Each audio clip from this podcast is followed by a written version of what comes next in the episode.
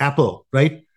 What did Apple do? They had the iPhone, the iPod, and they took the music and they put it together with music, iTunes, and so on. Look at Sony. They had the Watchman, they had Sony pictures, they had everything, but they couldn't do it together, right? So Steve Jobs had the ability to connect and make a thing to happen. Sony had it all, they couldn't do it. That's the difference.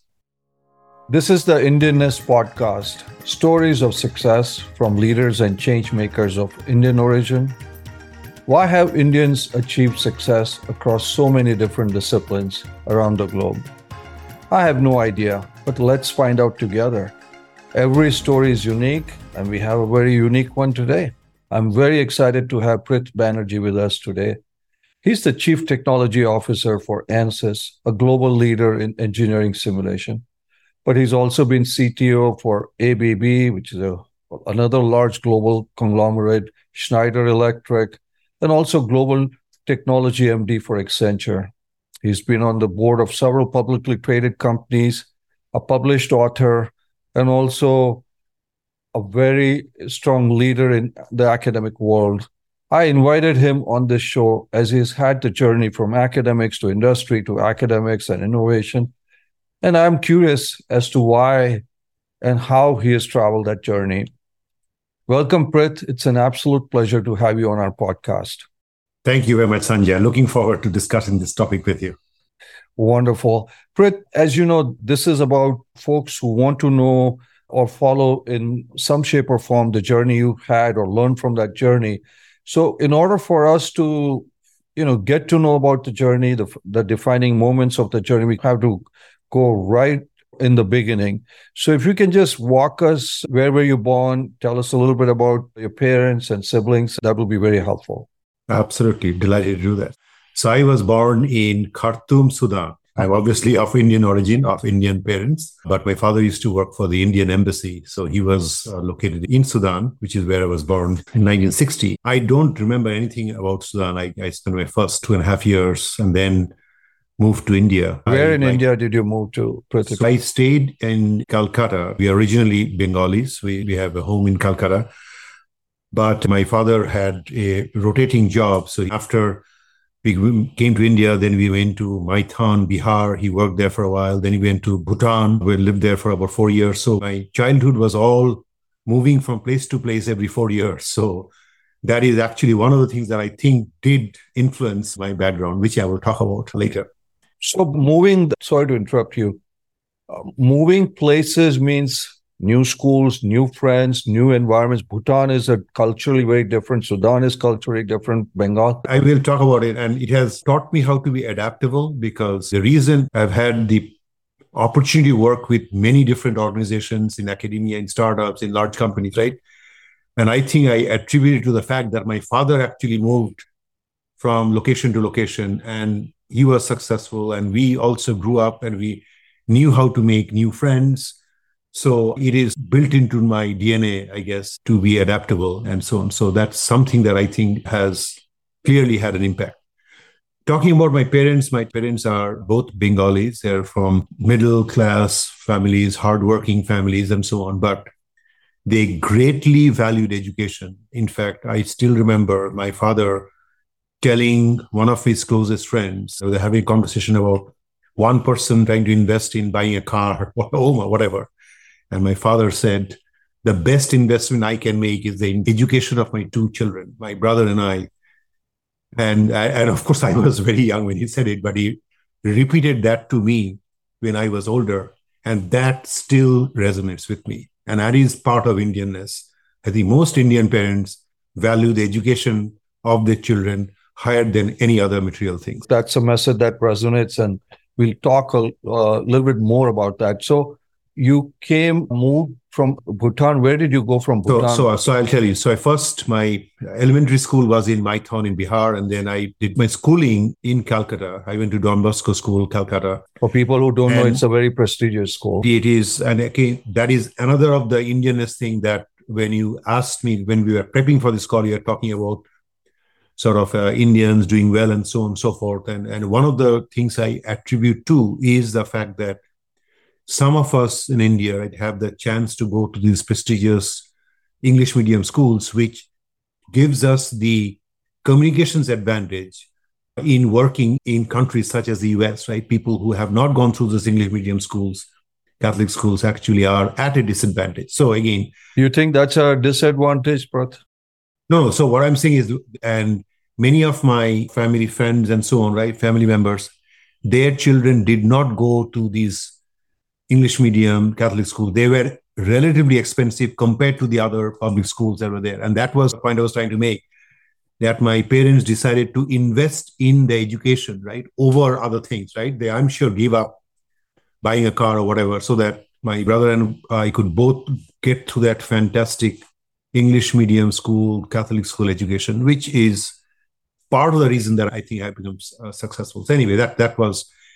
But how was Don Bosco for you? How was that experience? Because after moving around, it was competitive. Did you make friends there? It was competitive, but the thing is, we were enrolled in Don Bosco school. But as I said, we were living in Bhutan, we were living whatever, right? So we actually went through a very interesting school background where we were technically registered at Don Bosco, but the schooling was all self-schooling, right? So essentially, we came, did exams, homeschooling. My mom and my my parents, uh, my father said they did the coaching, but we took the exams to graduate from class to class and so on, right? But that was hard for about three, four years trying to do this while you're commuting back and forth and doing this. So that was also part of the challenge, right? So in the early years, it was not that easy to make friends. It was the academic thing that we were doing and not quite doing it. And then the sort of little things about sacrifices that my mother made, right? And when we were going to school, we did not have a home because our home was uh, our home in Bhutan, right? So when we are periodically coming here, we are staying in Calcutta, and my mother's parents' home was in Howrah, which is a relatively remote part of Calcutta, right? And so early in the morning, my mom used to take my brother and I in public transportation, took like an hour and a half to two hours, right? And she stayed at school with us. She couldn't go back, right? She spent the entire day and got up very early in the morning, right? Cooked all our food and lunch and so on, stayed at school all day and then took us back home, right? The way back in the evening these kind of sacrifices are things that you see, right? And they leave an imprint on your mind. But tell me, this homeschooling, uh, at least in India, that must have been hard, right? What did you get the textbooks and then your mom and dad would teach you? How would that work? So that is a, another interesting thing. So it is not totally homeschooling. So what happened was uh, it was partly homeschooling, partly sort of self-schooling, motivated, and so on. I also was fortunate to have a brother who is two and a half older than me. And so he did a lot of the self schooling and he was my coach, my mentor, and he still is my coach and mentor, right? And we have both had identical careers. So we both went to Don Bosco. So we both went to IIT Kharagpur. We both went to University of Illinois for the PhD. We both went into electrical engineering. Both are in academia and both have worked in companies. So it is just an identical background, a lot of my advancement and so on, I do attribute to the very successful brother that I have. So he would be teaching you. I've heard of older brother giving hand me downs to their younger, but he was actually teaching you in many ways. Yes, exactly. So he was the one who had to really learn on his own and sort of. But were you doing okay in the grades and exams and stuff? We were both reasonably good students, so we did not need a lot of help when we got stuck. So when my brother got stuck, he was helped by my father. And when I got stuck, I was helped by my brother. So that's how, that's another part of the Indian marriage, right? A very interesting thing of the background. For four years. This happened for four years. And then after that? After that, my father relocated to Calcutta. So then the high school years, you cannot do this kind of, this were like in grades, I would say three to six, right? We could manage this, right? the 8, 9, 10, 12, that grade you need to do in actual school. So you were there in Cal. You were in Cal at that time. And so then the rest of my journeys, I was fortunate to have done very well in school. So I got into IIT Kharagpur, which you probably know is a top place, right? Your brother had already gotten in, right? So there was a lot of pressure on you that you have to get into. Absolutely. In fact, throughout my career, I let me tell you, because he set the benchmark for you, man. he set the benchmark. And so the expectation was I had to do as good as my brother or better without competition. It was very healthy. It was an aspirational thing. But then, Prith, when you got into Kharagpur, now for people who don't know, IIT Kharagpur probably I would say is, and I could be wrong, but you know we have a lot of IITs. It's one of the better or top IITs. It is the oldest IIT, and at that time it was one of the best ones. Now there are other IITs who have become improved, but at the time when I went, it was one of the most prestigious IITs. But the story I want to share with you is the following, right? So I was number one in my school, right? In Bosco. So you are a top student and you think you are on top of the world, right? Then you join IIT Kharagpur and you join in electronics, which is the most sort of prestigious thing. At that time, they didn't have computer science, right? So the batch of 30 students. And you look around, and this person is the number one student from South Point. The other one is number one from St. Xavier's. And so I should I call my mom, I said, my these are all number ones, right? So the pressure that you get through, right? In your sort of 10 years in school, right? You are going through this thing and essentially you establish yourself as the number one student. In the last three, four years, you just coast through because everybody knows you are the you're the number one so on. But now it's a reset.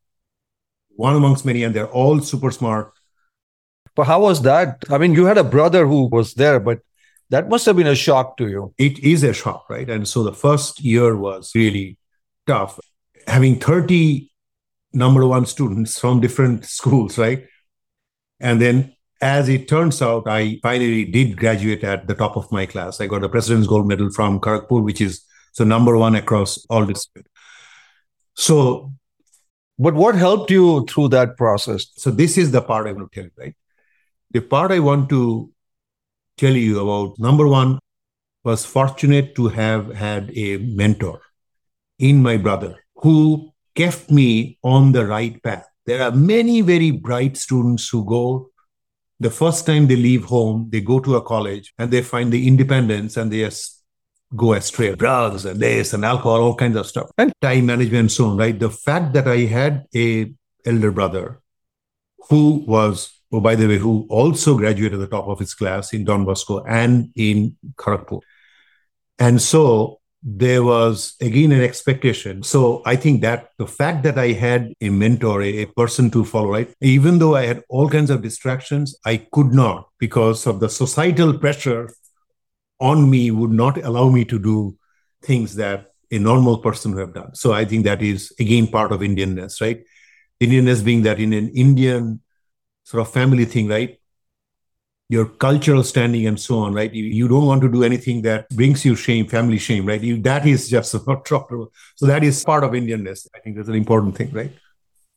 And I have a son, which I will talk about, right? When he graduated from Berkeley, in his graduation speech, I kind of gave him a, a, a heartfelt message, said, have a true moral compass, right? And irrespective of whatever happens in your career, follow the moral compass. Basically, don't follow money don't follow fame whatever. Do things which because inherently in your heart you know what is right. And if you just do what is right in every step of the way in your job in this pursuing this etc etc you will always be right. And so that moral compass thing i think i learned from my father and down through my brother and so on. So that is part of the reason why i did not go astray and was, I managed to stay at the top of the class so you think your moral compass was set by your father? Absolutely. My father and my mother, actually. In fact, I wrote a book recently. The book on innovation that you wrote. Yeah, we'll come to that. But so your moral compass, which I think is a very important point you're making, which is also part of Indianness in many ways, is what guides you. So that kept you in those tough years. To do the right things, but just doing the right thing does not necessarily make you the academically most successful thing because this is the context I was trying to use. Here in I'm in IIT, right? In my class of electronics, in a larger class of among disciplines, there were 500 students. So to go from this highly competitive thing and look, you many people do the right things and so on. You also need luck. So one of the things I will tell you, and it is. You believe in luck? I actually believe in a combination of luck and practice, right? There's stories that people say, oh my God, here is this football player who scored a goal. Oh my God, that was so lucky, right? It was so lucky. And this football player, I forget who it was, who said, you're absolutely, I was lucky. And it turns out that the, the more I practice, the luckier I get. The point is that the reason I believe in luck is you can practice and prepare all the time, but you also need a break, right? And then in my career, I have been fortunate to have got the right breaks at the right time. And so you need both. You need luck. You cannot just get to the top with pure luck, but you cannot also get to the top. I'm not saying I'm at the top. I'm at the, I would say, top 10%, right? You cannot also get to the top purely through hard work. So it's a combination of preparation and luck, is what you're saying. So now, Prith, your brother had by the time uh, probably graduated when you were coming out, right? He had gone to the University of Illinois. Was that a decision that he so, made? So yeah, so at that time, the University of Illinois had very strong ties to the actually the formation of IIT Kharagpur way back when in 1950 was it was University of Illinois Urbana-Champaign faculty who had actually created IIT Kharagpur, the electronics department, right? So all our professors had a tie to them. We always all aspired to go to Illinois. Currently, it is MIT, Stanford, Berkeley, but at that time, Illinois was the place to go. So my brother went to Illinois. My brother went to Illinois. It was just if I could get into Illinois, I would go to Illinois. Was, was the thing, right? But we are both in electrical engineering. But my brother went to semiconductor electronics, and I went to the computer engineering. So we deviated in the subfield but I still went to uh, the University of Illinois. So as soon as you graduated, you went there? I was fortunate. I was number one in my class, a President Governor. So I had actually offers from multiple universities with full scholarship, but I chose Illinois because it was a good school. And from my parents' perspective, hey, Prith, you go where your brother is, right? So but by that time, wasn't he graduating out? No. So he was about to graduate. So I mean, it's always there is that overlap was there there's a four years for a four to five years for a PhD. There's an overlap. So he always was there to provide the guidance. Again, that is another example where when people from India come here, you can go astray. Hey, you are leaving home, you're leaving India for the first time, and you do crazy things, right? Because I had that social pressure and I had a mentor, I did not do crazy things, focused on on doing well, etc., etc. And you can call it a boring life. I, I had a lot of fun, but in constraints, right? I never lost track of the moral compass. So, how was your experience coming to the US? Now, obviously, you had a brother and Illinois, which is, you know, Urbana-Champaign is a little different than IIT Kharagpur. The academics are a little different, etc. How was that?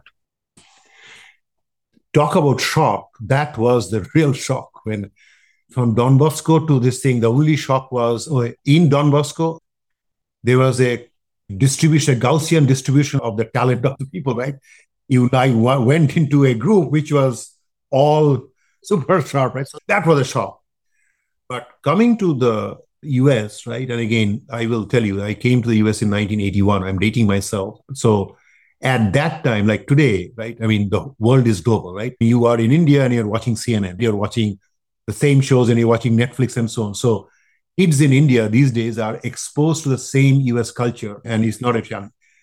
For me, coming from a pure middle class Bengali culture, etc., etc., to come to the US was a hugely transformational thing, right? I am sure you know this, right? So, in addition to the academic challenges, now there was the extra dimension of a cultural challenge oh my god everything is new and so on right and i mean i just walk around obviously my office there all Americans, right? And just American kids would just come and raise, "Hey, Prith, what's shaking, man?" And it's okay. So I didn't know what to what to respond, right? So I came to my brother. He said, "He said, he's just making. He just say, how are things, right? So don't worry about it."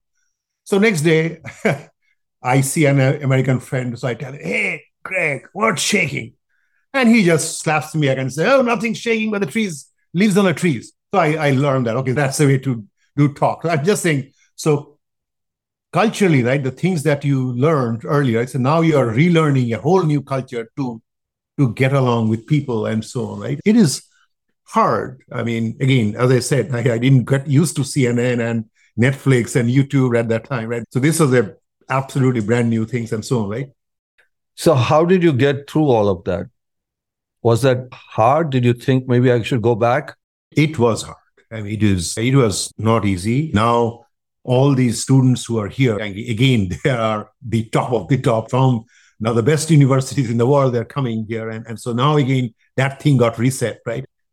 And you came from the weather temperature of Kharagpur to a super Illinois cold weather, wet.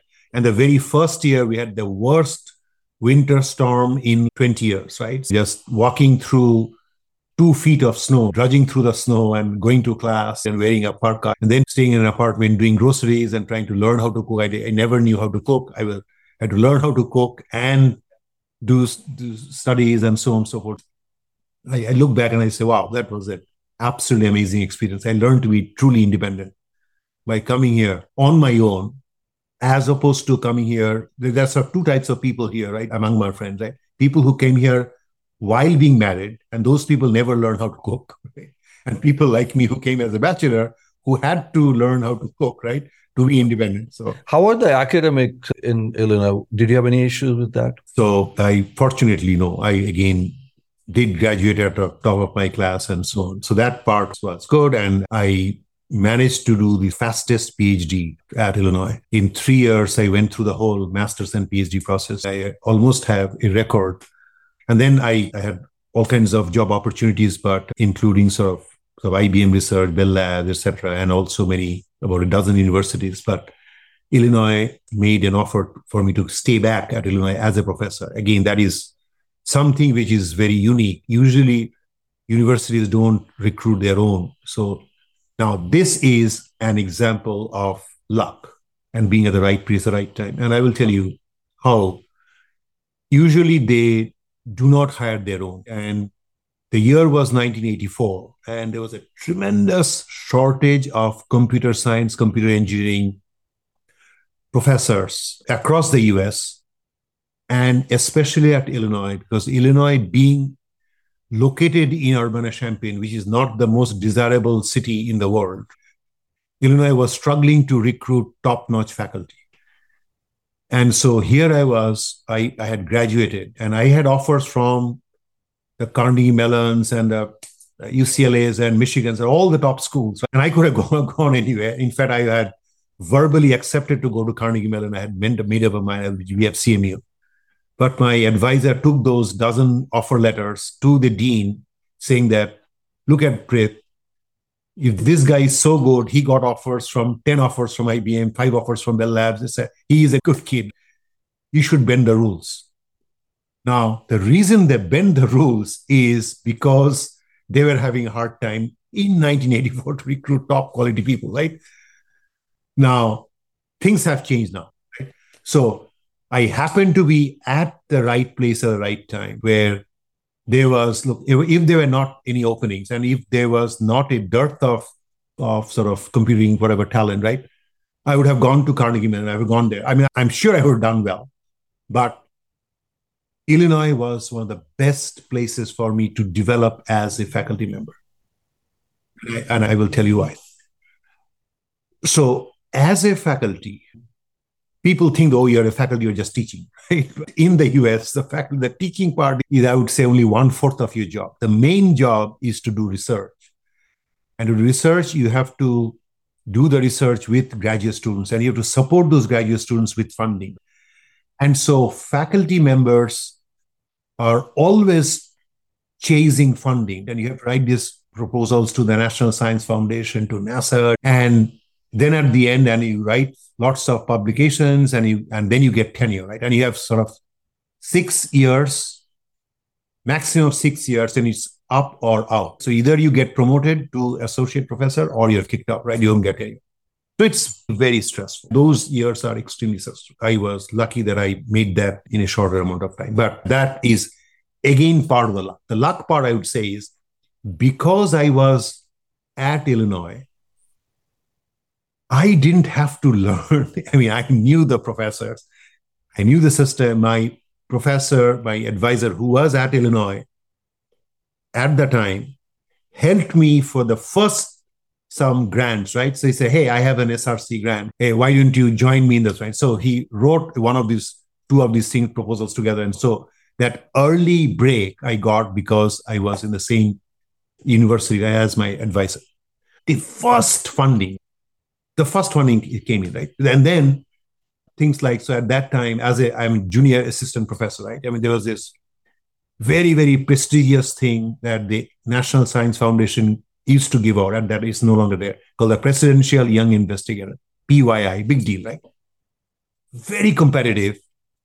Everybody writes, I got it, right? So again, I will tell that is luck.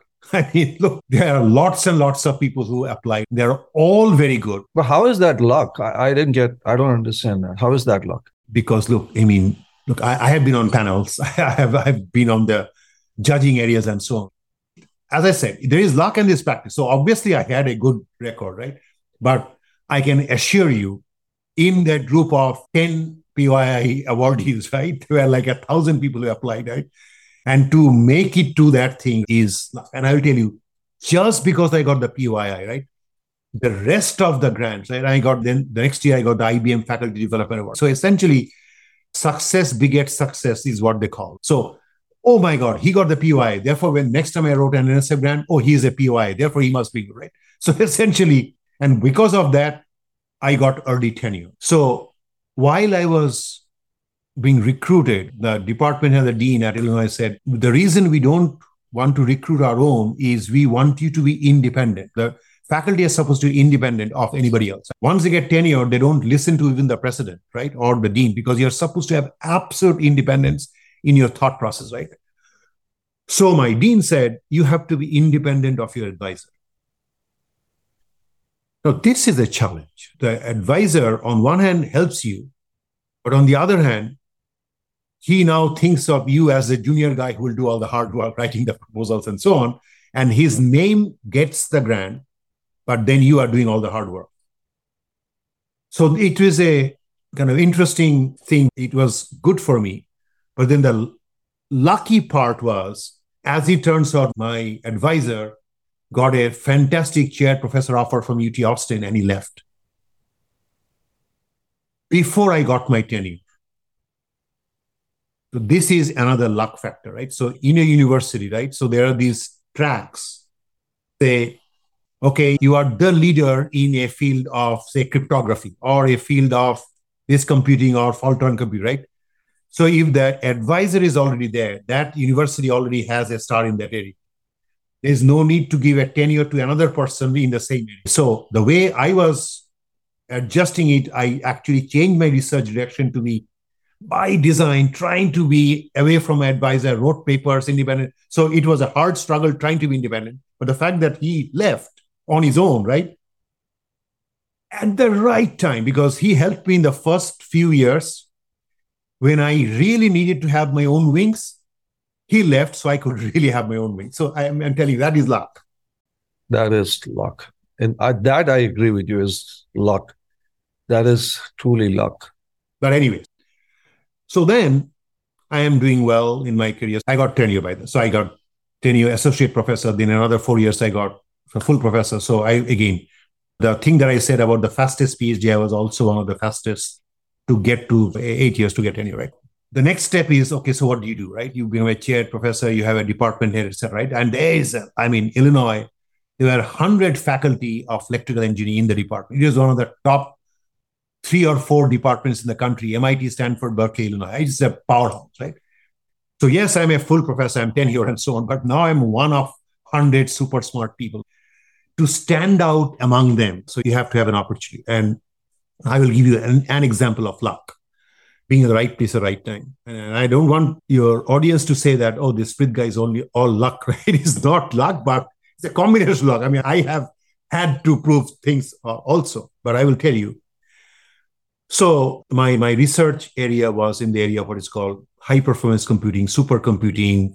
And so Illinois was the sort of hardware of supercomputing, and I was doing research on supercomputing applications. Right?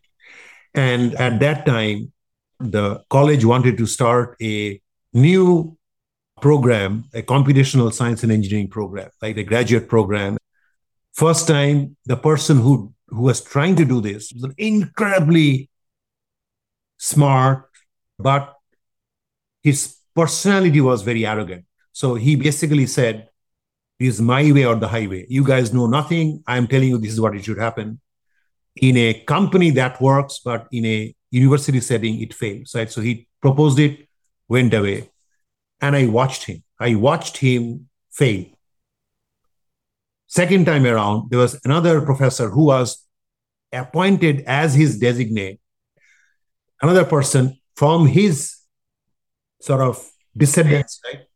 He tried to come in, right?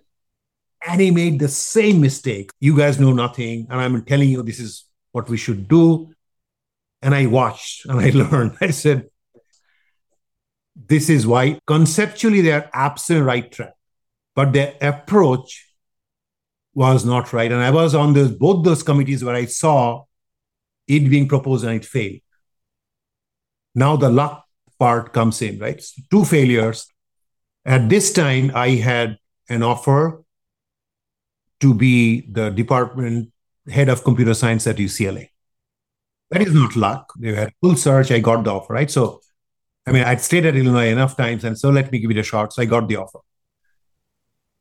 The timing luck is to counter it at that time, the University of Illinois was about to start this computational science engineering program. So the counter is I need to have like an equivalent. So I have already a full professor. I need that thing, right?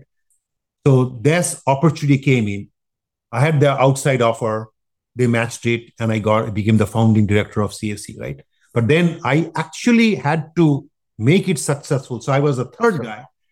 And this time it went through because I saw the mistakes that the two previous people made. And I right made sure it, it, it, followed the academic things, solicited the input of everybody, all the departments on board. And within a year, we had a successful sort of CSE program at, at the University of Illinois. So the the luck factor is sort of combination. Again, as I said, I got the first job because Illinois was having difficulty recruiting people. Look, I, I, I had a dozen offers, and so that helped. The fact that I had an offer from UCLA to be a computer science department head, right? And I would have left, and the dean knew it. That matching thing again, timing wise, right? It did work. So that was sort of the first sort of 12 years in my career um, in academia. And I owe 80% of my professional success to my first 12 years at Illinois. I kid you not. Because in those years, those formative years, I did the most fundamental research. I had access to the very best graduate students. These were all students from IITs and so on. I, I graduated more than 35 PhD students, 350 papers. I mean, I am what I am today because of those formative years. When you are at a top engineering school like MIT, Stanford, Berkeley, Illinois, Georgia Tech, you are part of that really solid research thing, right? And I look back and I received all kinds of awards in my life, fellow of IEEE, fellow of ACM. All those things were because of the research I did at the University of Illinois with those wonderful graduate students that I had and the faculty members I had. And I think the success was basically because I stayed back at the same school to, to do this. Now, here is where I started. So I did my PhD, I did a master's, all from the University of Illinois. And I could have retired at Illinois. I could have it just because I, I, had a good life. I had nothing else to show or prove to anyone. I had proved myself, and so on.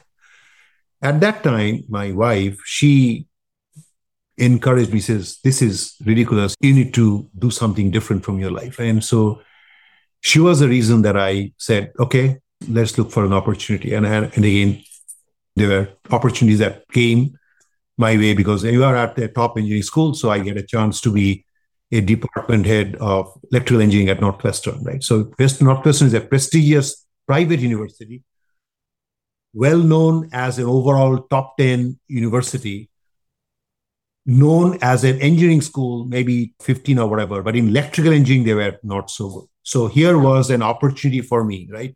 To come in from a powerhouse electrical engineering department and make an impact. And that was the first you asked about challenges.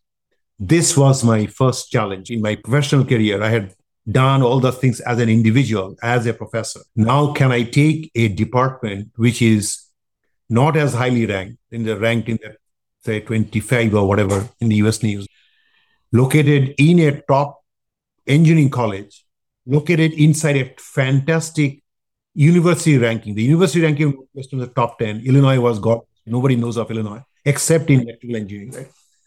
And so here was my opportunity to do this. This, I would say, I don't know if you call it luck or whatever, but this was the challenge I accepted. Now, this is where I say my wife's thing is very important, right? Because she said, you know, you're vegetating at Illinois, right? You, because she looked around with other faculty members who had just retired at Illinois. And she said, no, I want you to do something else with your life, right? And she pushed me. And leaving my comfort level at the University of Illinois, where I knew everybody, the dean, president, provost, everybody knew me, right? Going to a whole new environment where I could completely be a disaster. Big risk, right? In a private school, people coming from public schools actually don't succeed in private schools. But I spent eight wonderful years at Northwestern and I did very well, reasonably well, etc., etc. right?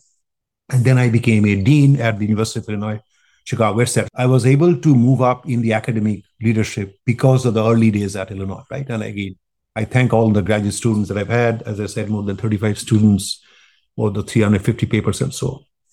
But now let me share with you a personal change trajectory.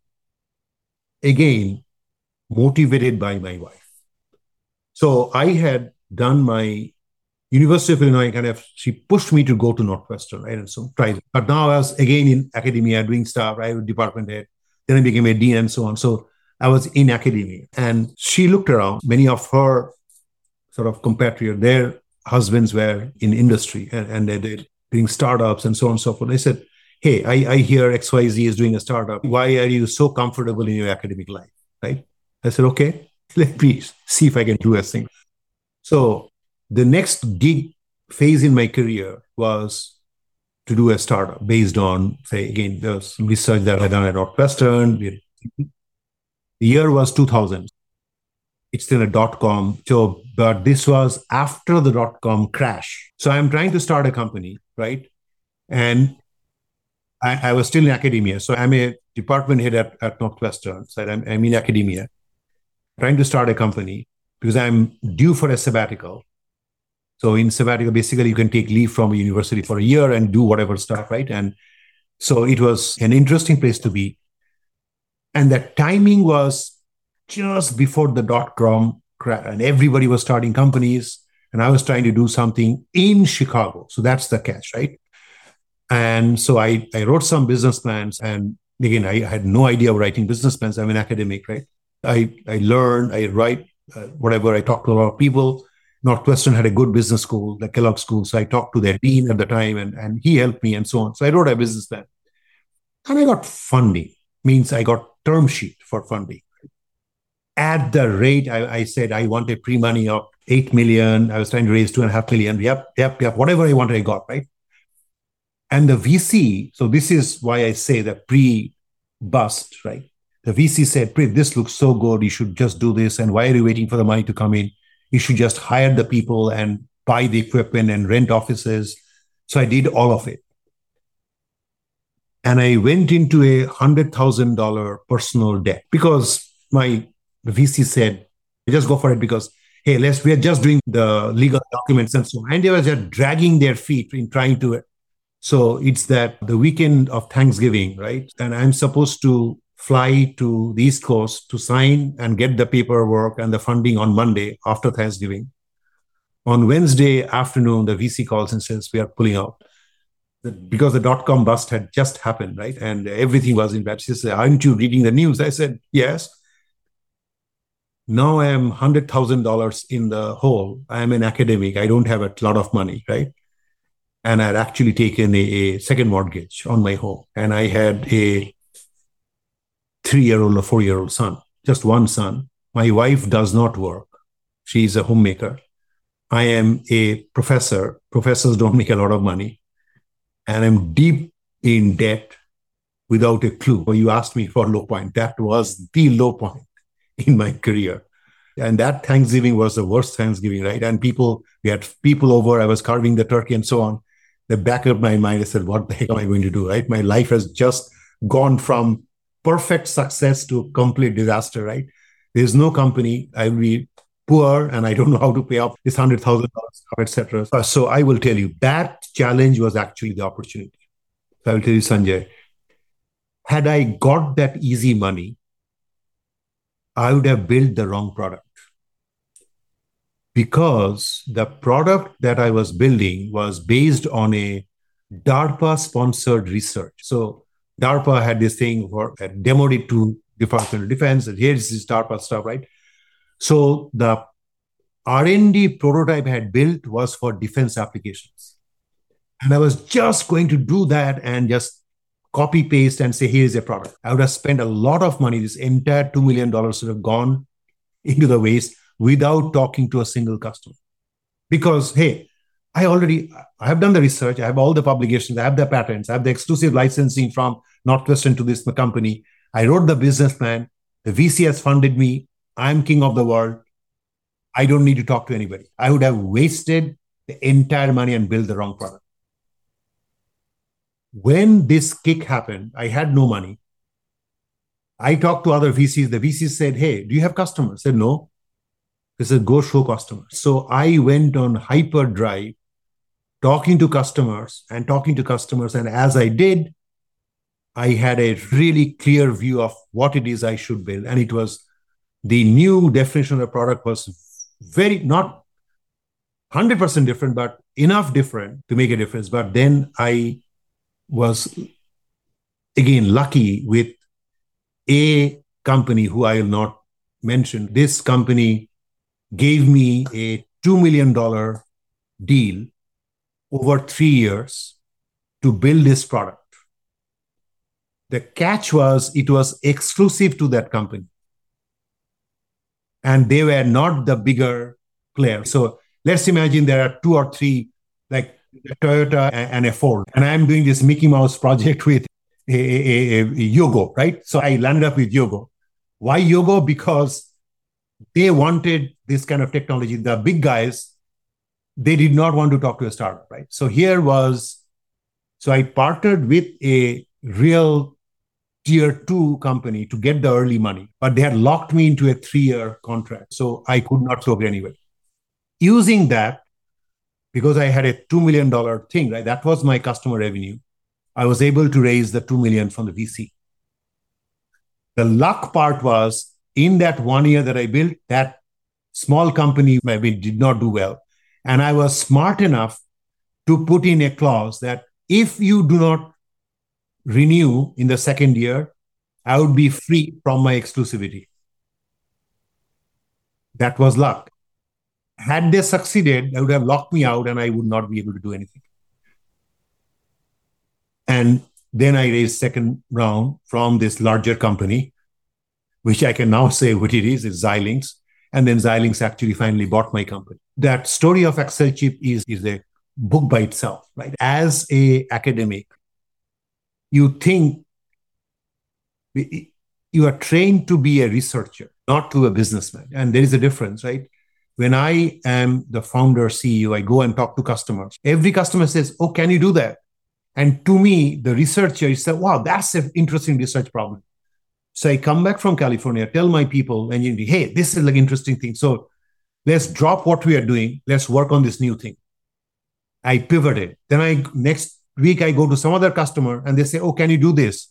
Oh, this is even more interesting. So I just kept pivoting. And so the learning was I was not as disciplined as I should. And I blew through all that Series A to $2 million without really building a focused product that would cater to lots and lots of customers. So there were mistakes. And then, of course, that got fixed in Series B, et cetera, et cetera. So again, I did not make those mistakes in my second startup. First startup, they all say you learn a lot, right? Which is why VCs actually fund failed entrepreneurs, right? Because they actually learn a lot.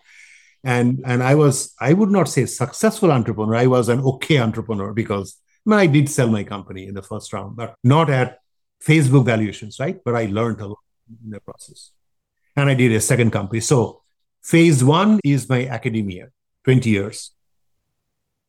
And phase two was my work in the two startups.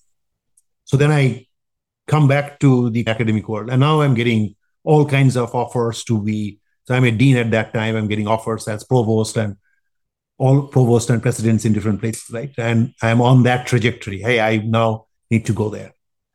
And I have an offer to be provost at the University of Rochester, which is a good school, another cold place, going just one cold place.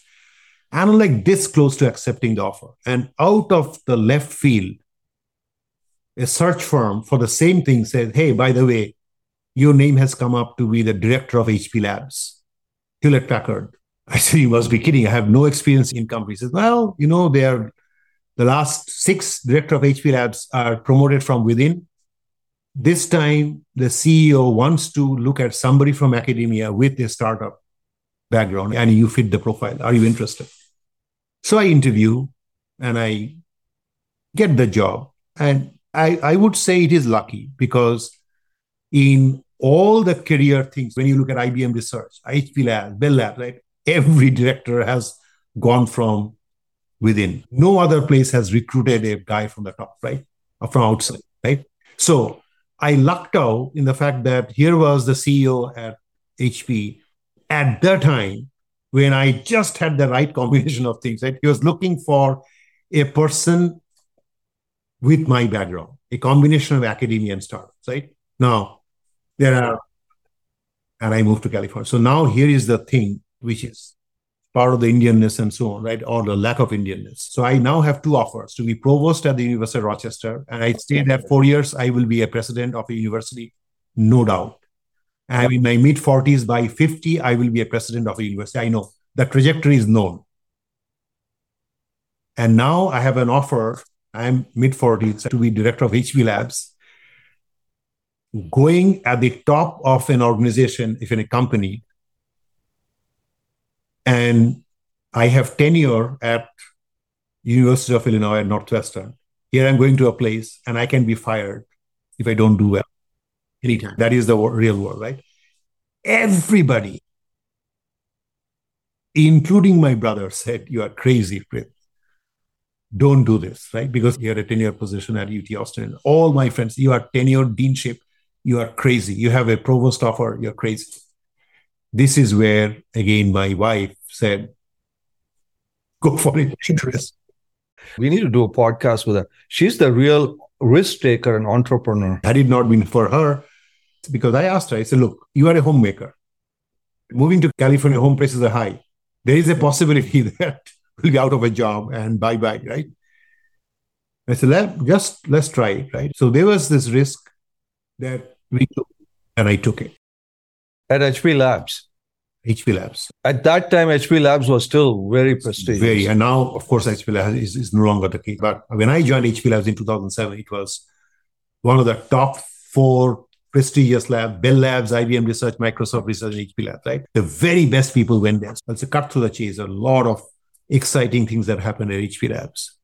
But then HP started having its own challenges, right? And again, I, I worked under three CEOs, right? First under Mark Hurd and under Leo Apotheker, then when Meg Whitman and so on. And I could see the writing on the wall that HP Labs was headed in a downward trajectory. This is where I would say it's not luck. You got to see where the writing is on the wall. I mean, you could have just, oh my God, I, I lucked out. I have found a success story in a company, right? At least I moved from academia here. I have a stable job. I will not be fired. But then I took another plunge. At HP, I was reporting to the CTO. I had an offer to be CTO at ABB, a power and automation company. Now, let me tell you one thing in the world of job transfers and so on. They say that it is risky to take a different job in your same company. So, suppose you are running HP Labs, right? And you become head of sales. There is a one dimensional degree of risk because you have not done that before. So it's one risk because you're in the same company but a different job. You can go to a different company but same job. So suppose I go from HP Labs and become head of IBM research, same job, same industry, etc. Right. The third thing is you go to a different industry. You are from an IT industry, you're going to automation industry, energy. transformer, switch gear, right? I have no clue.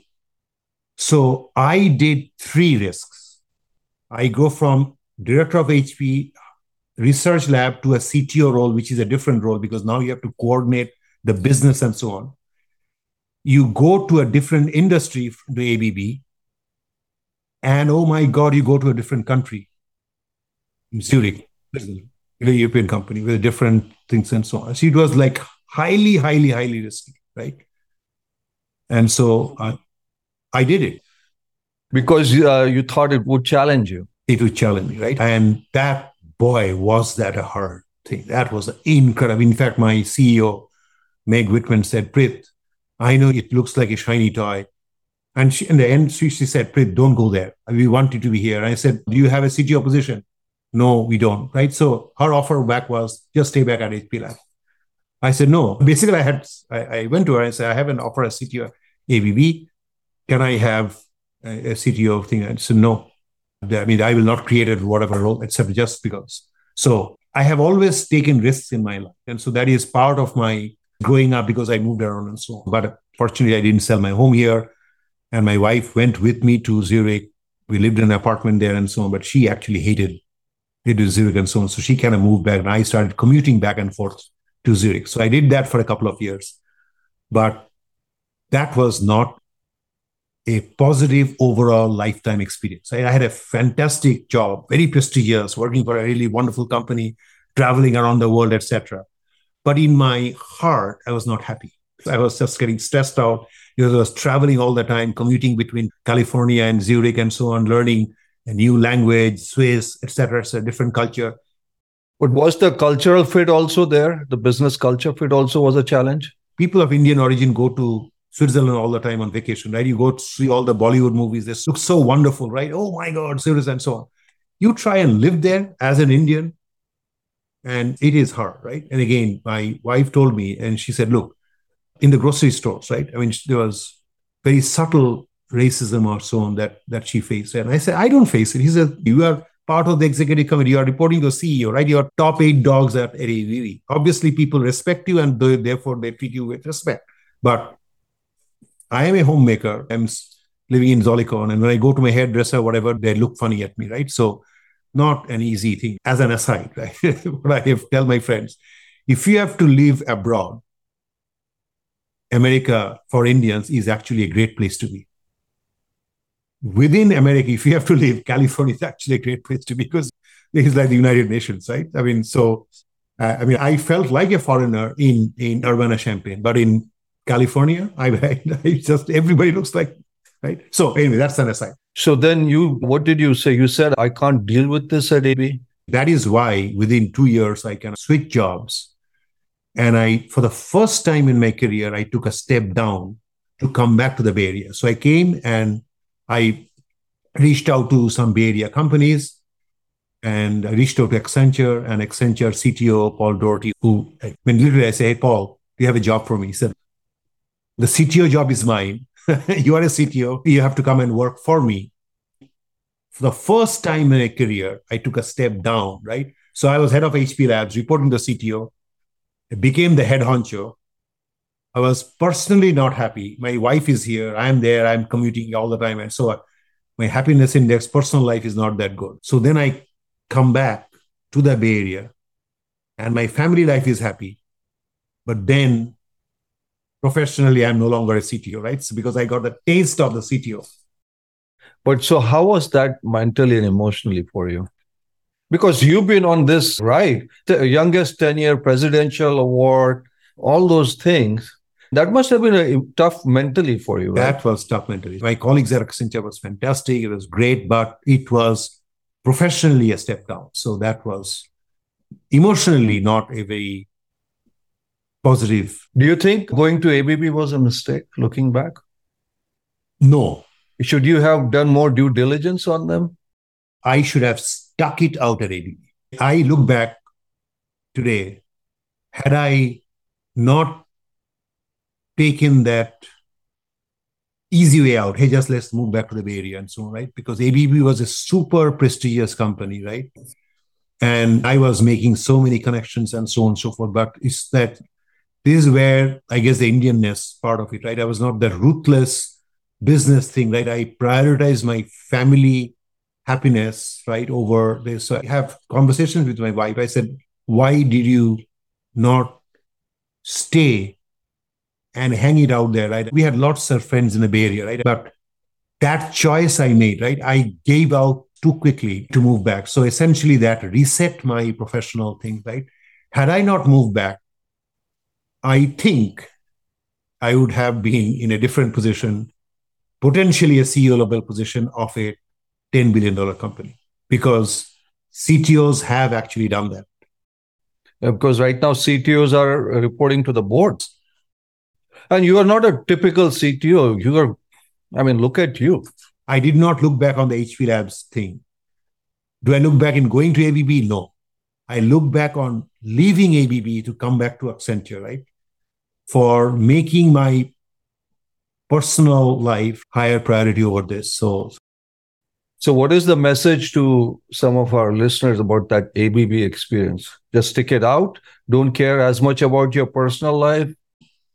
Stick it out for give it some more time. So one or two years is too little because it takes about three to five years to really have impact, right? And I did not give it that. I gave up too early, right? Fortunately, as luck would have it, I got a second chance to be CTO at Schneider Electric, which is exactly the same as ABB, right? In some cases, I would say more well known. I think more people know Schneider than ABB. But as luck would have it, Schneider did not have a CTO prior to hiring me. So they looked at my activity at ABB. They said, "Oh, this is really good," and they wanted to create the structure of ABB because ABB, that Swiss company, that the R&D structure was beautiful. And whereas Schneider was a very decentralized, nothing eh, completely running it like independent nations. So that was the culture. So the CEO hires me and said, I saw what you did at ABB. I want you to do that here. But I didn't do anything at ABB. I just took over as with that centralized structure. So all I had to do was just follow, right? Here, I was asked to do a completely different thing against the culture of a highly decentralized company. And I was making good progress, but after two years, the, the CEO said, Nope, I've changed my mind. I don't want it to be centralized. I want decentralized. So the role went away. I had a position, but the real power of the role, right? I mean, here is the thing that you are running, creating the whole centralized thing.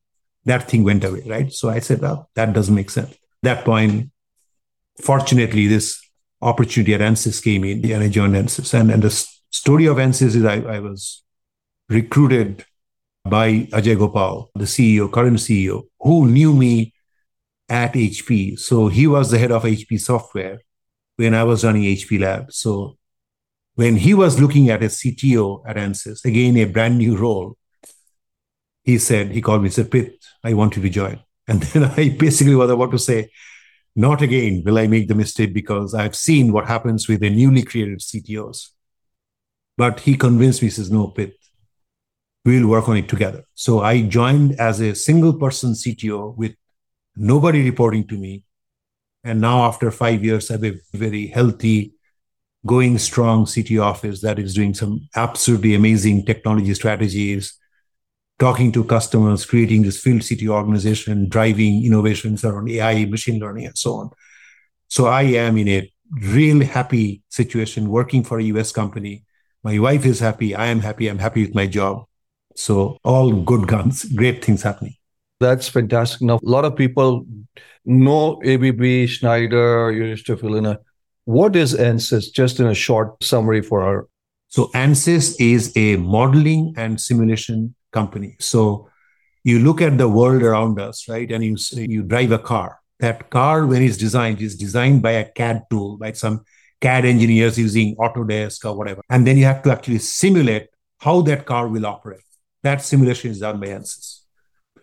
When you are flying a plane, that plane wing, whether that thing is going to fly or not. So Boeing or, or Airbus builds that, designs that thing, whether it will fly or not is proved by ANSYS. In the energy area, you make a a wind farm or solar panel, etc., made simulated by ANSYS. High-tech chips, any chip that you see from Intel, AMD, NVIDIA, right? Simulated by ANSYS. Healthcare area, a pacemaker, whatever. So we have more than 40,000 customers. And anything that you build, if you want to simulate it before you actually build it, is powered by ANSYS. So our mission is powering human innovation, advancing innovation. And we are a $2 billion software company with about 6,000 people, uh, and we transform lives across these five verticals. That's fantastic. Prith, there's so many things that I want to ask because your journey is just amazing. You talk a lot about luck, sometimes calling it the right place at the right time, etc. So when you look, there were some key defining moments in your life, many actually. Uh, and there were decisions to be made. You know, when I look at it as Don Bosco, Kharagpur, sticking it out, you know, following your brother at uh, Urbana Champaign, some of those. For people who are listening, obviously you say, hey, luck is a big factor. Coming from, you know, a person who is industry scientific driven, that's a very important thing that you're saying. But is there anything that you think you had a storied career? You've done phenomenally in academics. You've done phenomenally in the corporate world. You did fairly well in startups in a worst time of startup history. So, what are the lessons here if you were to just surmise it in a few ways? So, the what I would summarize is the following, right? That I have always been motivated by learning new things, right? And when people say, here is a challenge, or it cannot be done, right? Rather than give up, I have navigated my way through and then tried to find a, a way out. I think I do well thinking quickly on my feet and I'm very adaptive and so on. And it's a combination of my natural curiosity or whatever. So my drive towards to find out new things, curiosity that has allowed me to be what I am. And again, one of my very good friends, we were just talking about an idea of a startup and we were making something. So he brought his son with him to this discussion. And the son, who is 20 years old, he just told his his dad, he says, because my friend, he is doing quite well, but he's not as accomplished as I am, at least on, on paper, right? So he asks his dad flat out in front of me. He says, Why is Prith uncle so successful? Implication is compared to his dad, right? Yeah. And he asked him, and he says, You both went to IIT Kharagpur. You both did your PhD at University of Illinois. And look at Prith uncle and look at you. We are actually same age. And that was a tough question. I said, Look, I don't want you to answer this. He said, No, this is a good question.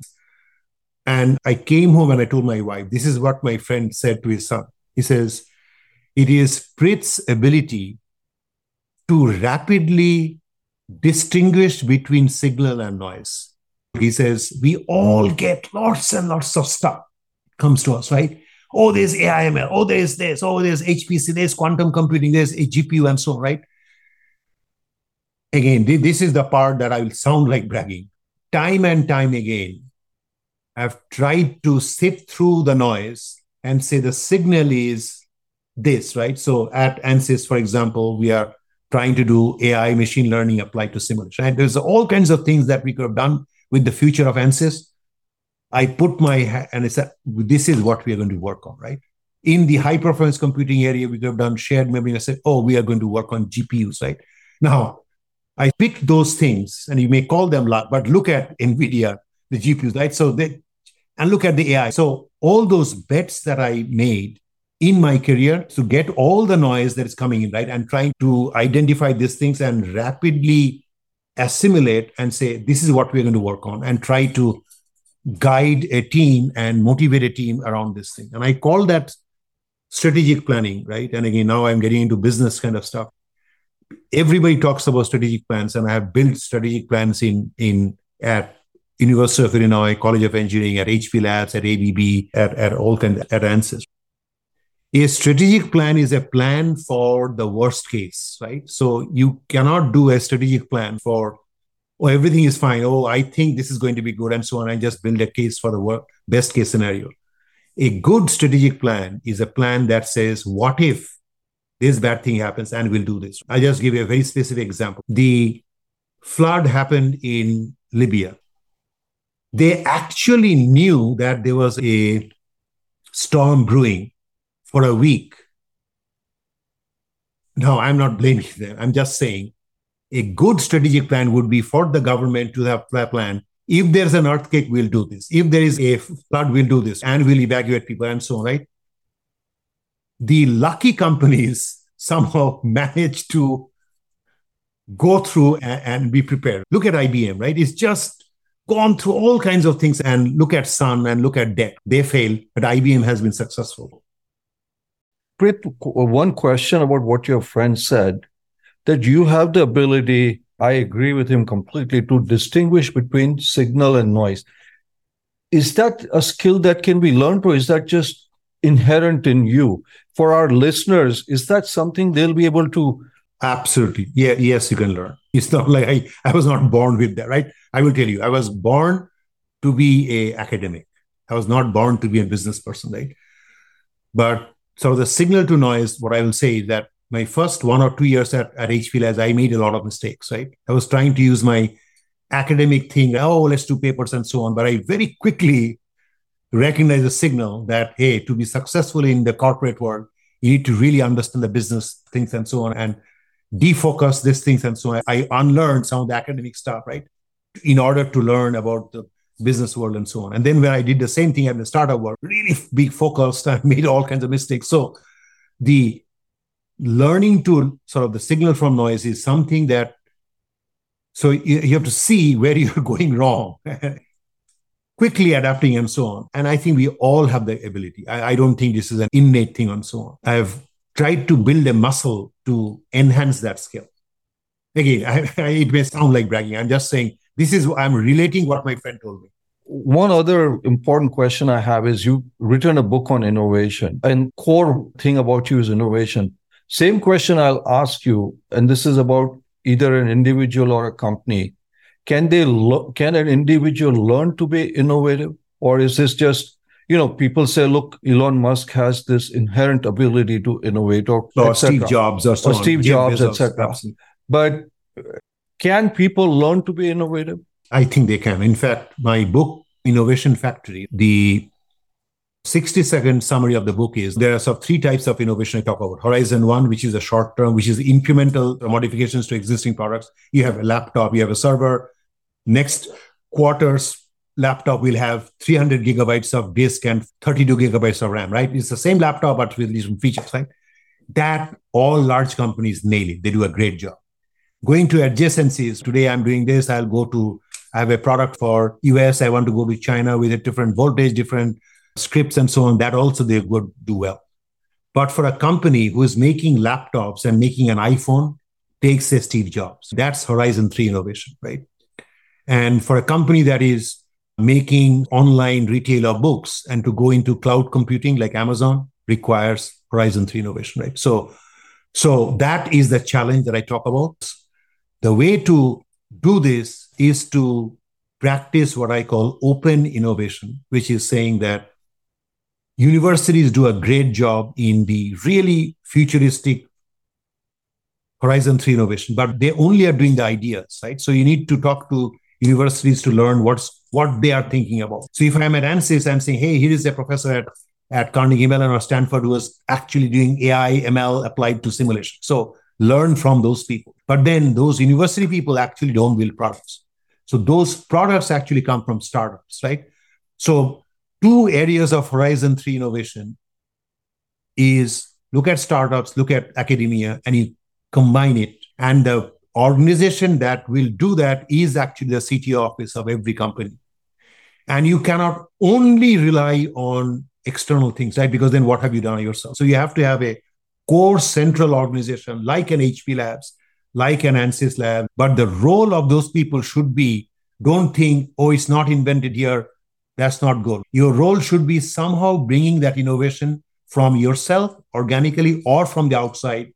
And your role is to bring that innovation to your company. Don't worry about whether you did it yourself or you managed to leverage an innovation from the outside world.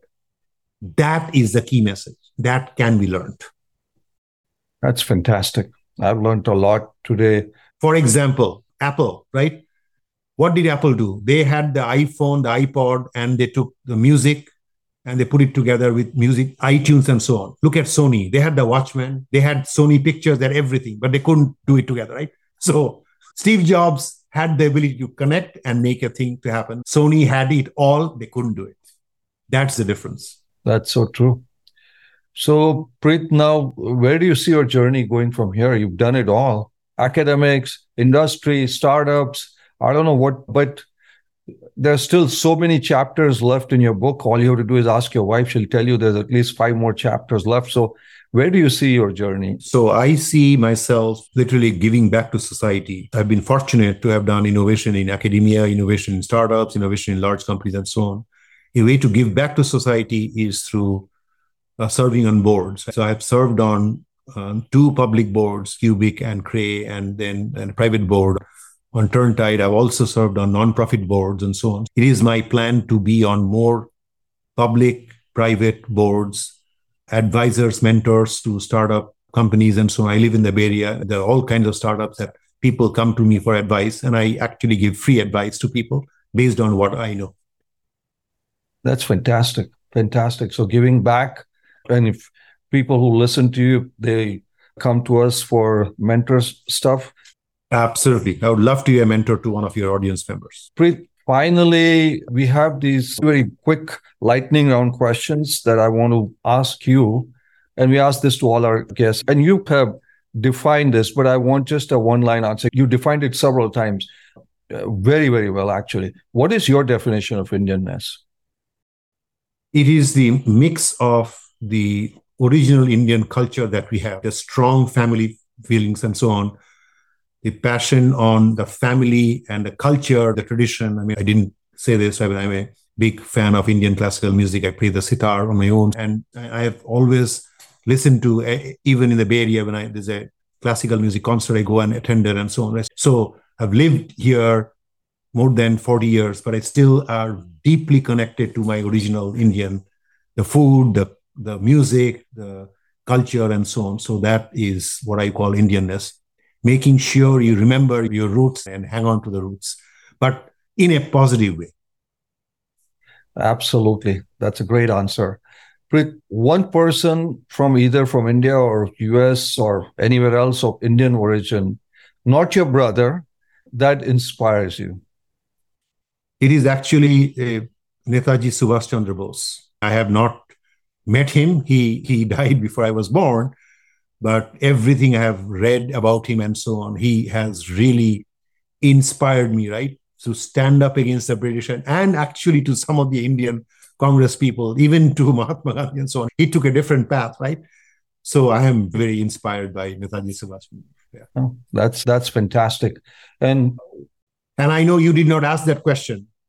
In here, the person who inspires me is actually Obama. I, I kid you not. I, I am a big fan of Obama because he is a person who is a deep thinker. And I, again, I have actually met him in person, but his ability to this high intellectual ability, both Bill Clinton and Obama, but Obama is at an absolutely different level. Like his intellectual ability, curiosity, the take really complex things in the Middle East and so on. That signal to noise in an interview with Fareed Zakaria, usually presidents, they rattle off from scripts. This guy knows his stuff and the way he shares. So those are very important. So he is my local hero. President Obama and Netaji Subhash Chandra Bose. Last one line, since we've got you. Uh, if you were talking to Preet, who was just graduating out of uh, IIT Kharagpur, what would be the one or two very brief advice that you would give him? To the Prith who's graduating from IIT? Follow your passion. Just don't do things just because, even though I have not practiced it. So the, I, I, followed my family's expectations. I have to do a PhD, do a whatever, etc. So there was, a, there was an expectation because my brother was so so accomplished. But the what advice would be follow your passion. if you're graduating from IIT and you are really interested in music or drama, and you can you think you can really do a good job, just follow your passion and do that really well. I know of so many people who actually went to IIT and then they went into drama, went into music, and so on. That incredible thing So again, I'm not saying all of you should go into drama, but if you start up, if it's investment banking or whatever, follow your passion. That is what I would recommend. You know, 90% of the people I ask, they say this thing. And I always wonder people who look back, they somehow feel that maybe they should have followed their passion more or something like that. But no, but that's very good advice, Preet. Thank you so much. You've been so, so generous with your time, but also with your conversation. I really, really appreciate it. This has been very inspirational for not for just our listeners, but also for me. So thanks for taking the time. Thank you for reaching out. Thank you for listening to the Indianness podcast. If you enjoyed this episode, please leave a five star review and subscribe to enjoy future inspirational stories.